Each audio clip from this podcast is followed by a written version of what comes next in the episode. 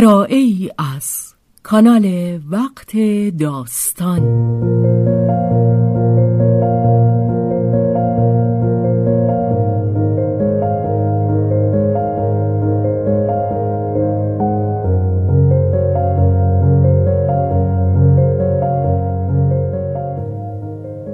جان شیفته.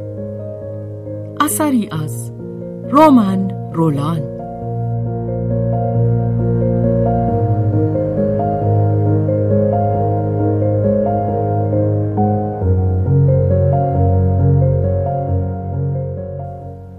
ترجمه محمود اعتمادزاده بهازین.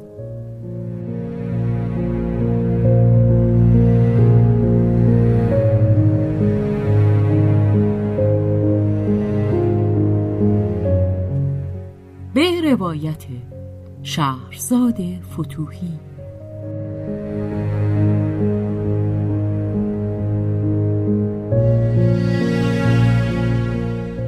کارگردانی و تنظیم. حسین آشتیانی.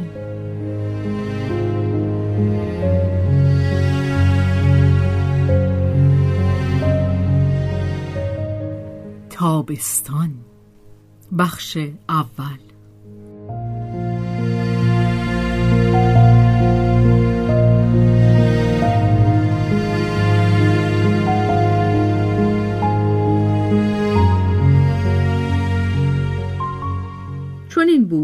داستان او با دوستش لوسیل کوردیه مدت ها بود که این دو زن جوان با هم آشنا بودند در محافلی که در آن رفت و آمد داشتند آنت با لوسیل بیشتر دمخور بود و بی آنکه خیلی با هم صمیمی باشند از دیدار هم خوشحال می شدند. آنت از امه اش شنید که خواهر لوسیل به تازگی شوهر کرده است. او در این باره هیچ گونه خبری از لوسیل دریافت نکرده بود. برایش نامه تبریکی نوشت. لوسیل خاموش ماند. آنت در این باره به اندازه کافی تجربه داشت که دیگر اصرار نکند. با این همه از نیاز غریبی که در او بود تا مطمئن شود و رنج ببرد اصرار ورزید. به خانه لوسیل رفت. همه همه گفتگوهایی از سالن روز پذیرایی لوسیل بود و این را آنت همان دم که می‌خواست پا به سالن بگذارد به یاد آورد و دیگر دیر بود که عقب گرد کند. گفت و شنود پرنشاتی بود. ده دوازده تن مهمان که آنت تقریبا همهشان را میشناخت. همین که از در در آمد صداها یک باره متوقف شد. به اندازه چند ثانیه. نه بیش. آنت برانگیخته اما با احساس آنکه نبردی آغاز می کند لبخند بر لب وارد شد و بی آنکه به راست یا به چپ بنگرد به سوی لوسیل رفت. لوسیل به ناراحتی برخاست. کوچک اندام و موبور با چشمانی چین خورده نوازشگر و مهربان و زیرک رخساری چروکیده پوزه موشمانند دندانها اندکی جلو آمده. تیزهوش بود. بی تفاوت به مردم و به اندیشه ها. هرچند که وانمود می کرد سودای اندیشه ها دارد و دوستدار مردم است. محتاط نه چندان راست و بیغش سستونسر خواستار پسند افتادن و سخت مشتاق آنکه میانش با هیچ کس به هم نخورد و دل همه را به دست آورد. تا آنجا که به او مربوط می‌شد رفتار آنت به هیچ رو آشفتش نکرده بود.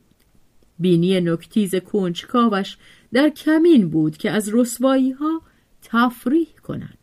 ماجرای آنت که او بیمعنیش میشمرد اگر از نظر معاشرت مایه ناراحتی نمی‌شد جز این که موجب خنده اش شود تأثیری در او نداشت. وقتی که آنت برایش نوشت که به پاریس برگشته است. لوسیل با خود گفته بود. چه درد سری حالا من چه جواب بدهم؟ نمی‌خواست آنت را برنجاند. همچنین به پیشواز این خطر هم نمی‌خواست برود که دربارهاش بد قضاوت کند.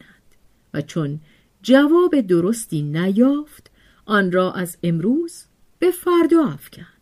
قصدش این بود که به دیدن آنت برود. ولی بعدها چه شتابی در کار نبود. بیان که مردم بدانند و این مانع نمی‌شد که از آنت بد بگوید و پیش دیگران دم از رسوایی بزند.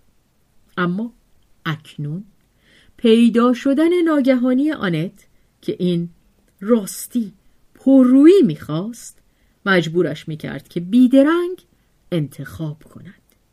دلتنگیش از آنت از اینکه چنین هنایی به دستش میگذاشت خیلی بیشتر از آن بود که چرا بچه آورده است. یکی که هیچ دو تا هم اگر می آورد خوشش باشد ولی مرا راحت بگذارد. لوسیل با فروغ نازک خشمی در نگاه که زود خاموش شد دستی را که آنت به سویش پیش آورده بود گرفت و به لبخند او با همان لبخند اصلینی که آنت می شناخت و در برابر فریبندگی نرم و نازک آن مقاومت ممکن نبود پاسخ داد و این دیری نکشید. چشمها در حرکت و گوشها در کمین. لوسیل در یک آن به تنز حاضران پی برد. در یک آن هم حالت چهرهش یخ بست. پس از چند کلمه خوش آمد با تکلف گفتگوی قطع شده را از سر گرفت و همه با موافقتی نهفته بار دیگر به سخن درآمدند. آنت که از این گفت و شنود بیرون مانده بود حس کرد که او را از خود میرانند. ولی البته بدان تندر نداد. از ضعف نفس لوسیل خبر داشت. آنت با سلاح لبخند مغرور خیش در میان گروهی نشست که بی آنکه وانمود کنند که میبینندش گویی سخت سرگرم سخنان پوچ و پرنشاط خیشند و نگاه آسودش را روی حاضران گرداند. چشمها در برخورد با آن پلک به هم می‌زدند و خود را میدزدیدند. با این همه یک جفت چشم فرصت آن نیافت که بگریزد. با اندوه و خشم با نگاه آنت گلاویز ماند. آنت چهره پهن و با آب و رنگ ماری لویز دوبودرو دختر یک محضردار ثروتمند را که به یک قاضی شوهر کرده بود شناخت.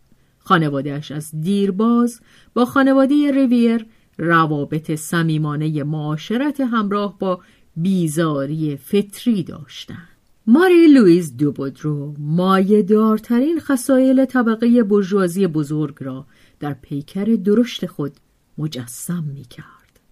نظم، درستکاری، فقدان کنجکاوی، نداشتن شفقت در دل و به ویژه در اندیشه، همه صفات قانون پسند، ایمان محکم زبانی، توهی گشته از شک و اندیشه هر دو، مانند گوشتی که بر پیشخان قصابی است و پرستش مالکیت همه نوع مالکیت خانوادهش داراییش میهنش دینش اخلاقش سنتهایش و انکارهایش. باری من یک شوشه و فشرده مانند ساختمان بلندی که راه بر آفتاب میبندد. در کنار آن جایی برای خم دیوجانس نیست. خانواده بودرو از هیچ چیز آنقدر بدش نمی آمد که از استقلال هر نوع که بوده باشد. مذهبی، اخلاقی، فکری، سیاسی یا اجتماعی. یک بیزاری ذاتی. آنها همه انواع استقلال را به یک چوب میراندند آنارشیزم بر زبانشان دشنام مشترکی بود که همه را در بر می گرفت. همیشه هم بوی این آنارشیزم را از خانواده ریویر می شنیدند. ماری لویز مانند دیگر بستگانش به غریزه به آنت بدگمان بود. آن آزادی را که آنت در تربیت خود و در روزگار دختری از آن برخوردار بود بر او نمی بخشید. شاید هم این قضاوت ناخوشایند خالی از اندکی رشک نبود تنها یک چیز آنان را از اظهار آن باز می داشت ثروتمندی خانواده ریویر ثروت به احترام وامی دارد و خود از ستونهای نظم اجتماعی است. استوارترین ستون نظم. اما به شرط آنکه پایش را که خانواده رسمی و قانونی است متزلزل نکنند. گرچه حامیان جامعه مراقبند در افتادن با آنان کار ساده ای نیست. آنت به اصول اساسی آسیب رسانده بود. سگ پاسبان بیدار شده بود هرچند که خاموش بود. چه سگ در مجالس او او نمی کند. اما نگاهش به جای او سخن می گفت.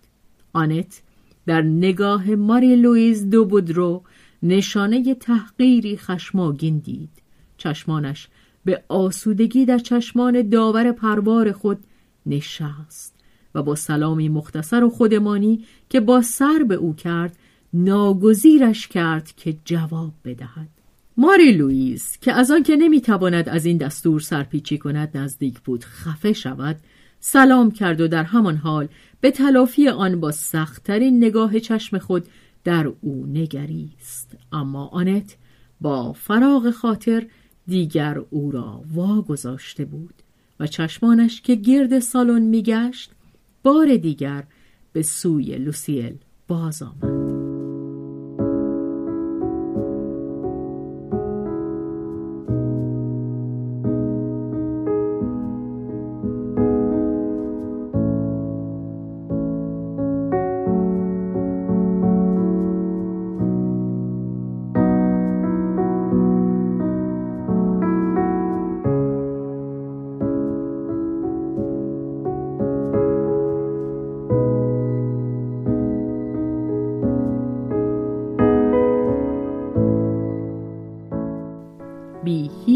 سرگشتگی در گفتگویی که آغاز شده بود شرکت جوست.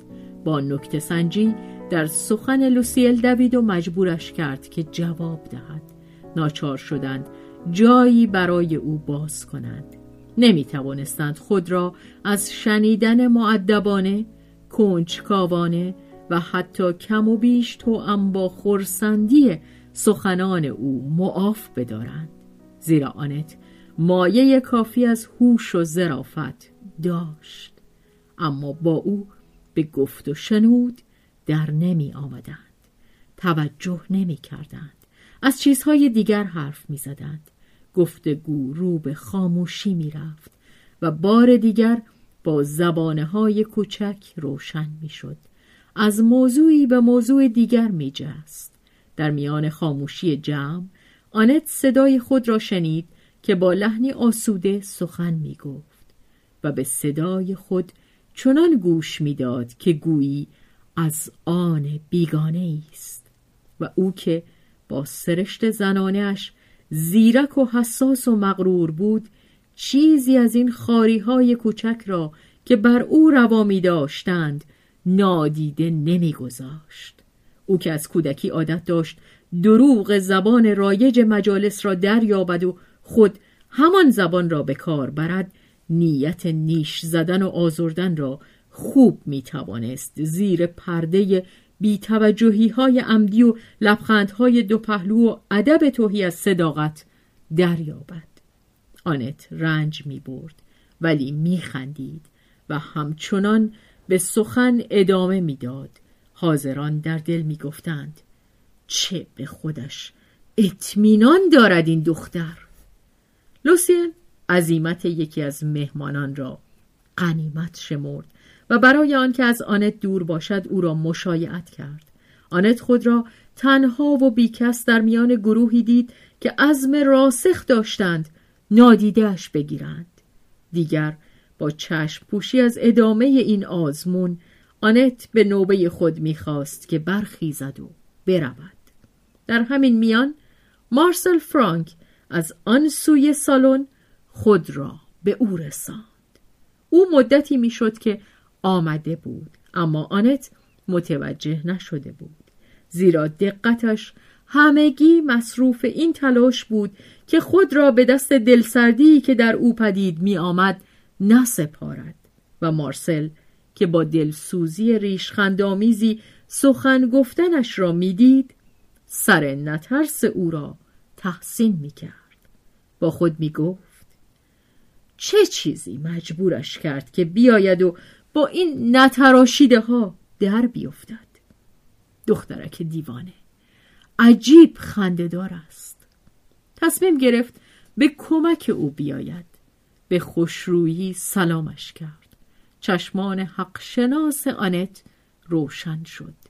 دیگران همه این چهره های بیاتفه که در کمین بودند در پیرامونشان خاموش شدند. گفت خب خانم سیاحت پیشه آخرش برگشتید. به سیری دل رنگ لاجوردین مدیترانه را تماشا کردید؟ می‌خواست آنت را به موضوع بیزرری بکشاند. ولی آنت کدام اهریمن او را به این کار واداشت؟ غرور غریزه پیکارجویی یا همان راستگویی سادهش باری. شادمان جواب داد. اما از بابت رنگ لاجوردی چندین ماه است که من جز چشمان بچم چیزی را تماشا نکردم نسیم نازک تنزی از فراز حاضران گذشت. لبخندهایی در گرفت چشمکهایی پنهانی با هم مبادله شد. ولی ماری لویز دوبودرو برآشفته و خشمگین برخاست و با رخساری سرخ سینه پروارش از خشم و تحقیر برآمده چندان که نزدیک بود قالب بترکاند صندلی خود را کنار زد و بی آنکه با کسی خداحافظی کند به سوی در شتافت و بیرون رفت. گرمای هوای سالن گویی چند درجه پایین آمد. آنت در گوشه خود با مارسل فرانک تنها ماند مارسل با همدردی و ریشخند نگاهش می‌کرد زیر لب گفت ای بی احتیاط آنت با صدای روشن پرسید کدام بی احتیاطی؟ نگاهش به پاهایش رفت و گویی چیزی می جست. سپس بیشتاب برخاست و در حالی که به سردی خدا حافظ می گفت و به همان سردی جواب می شنید بیرون رفت. کسی که در کوچه میدیدش که سر برافراشته با ظاهری برازنده خون سرد و بیتفاوت با قدمهای موزون می رود نمی توانست حدس بزند چه باد تحقیری قلب زخمدارش را برمی جهاند. اما پس از آنکه به خانه خود در بلونه باز آمد و توانست با بچه خود در اتاق باشد و در به روی خود ببندد او را با اشکهای تلخ در آغوش فشرد و مبارز جویانه خندید.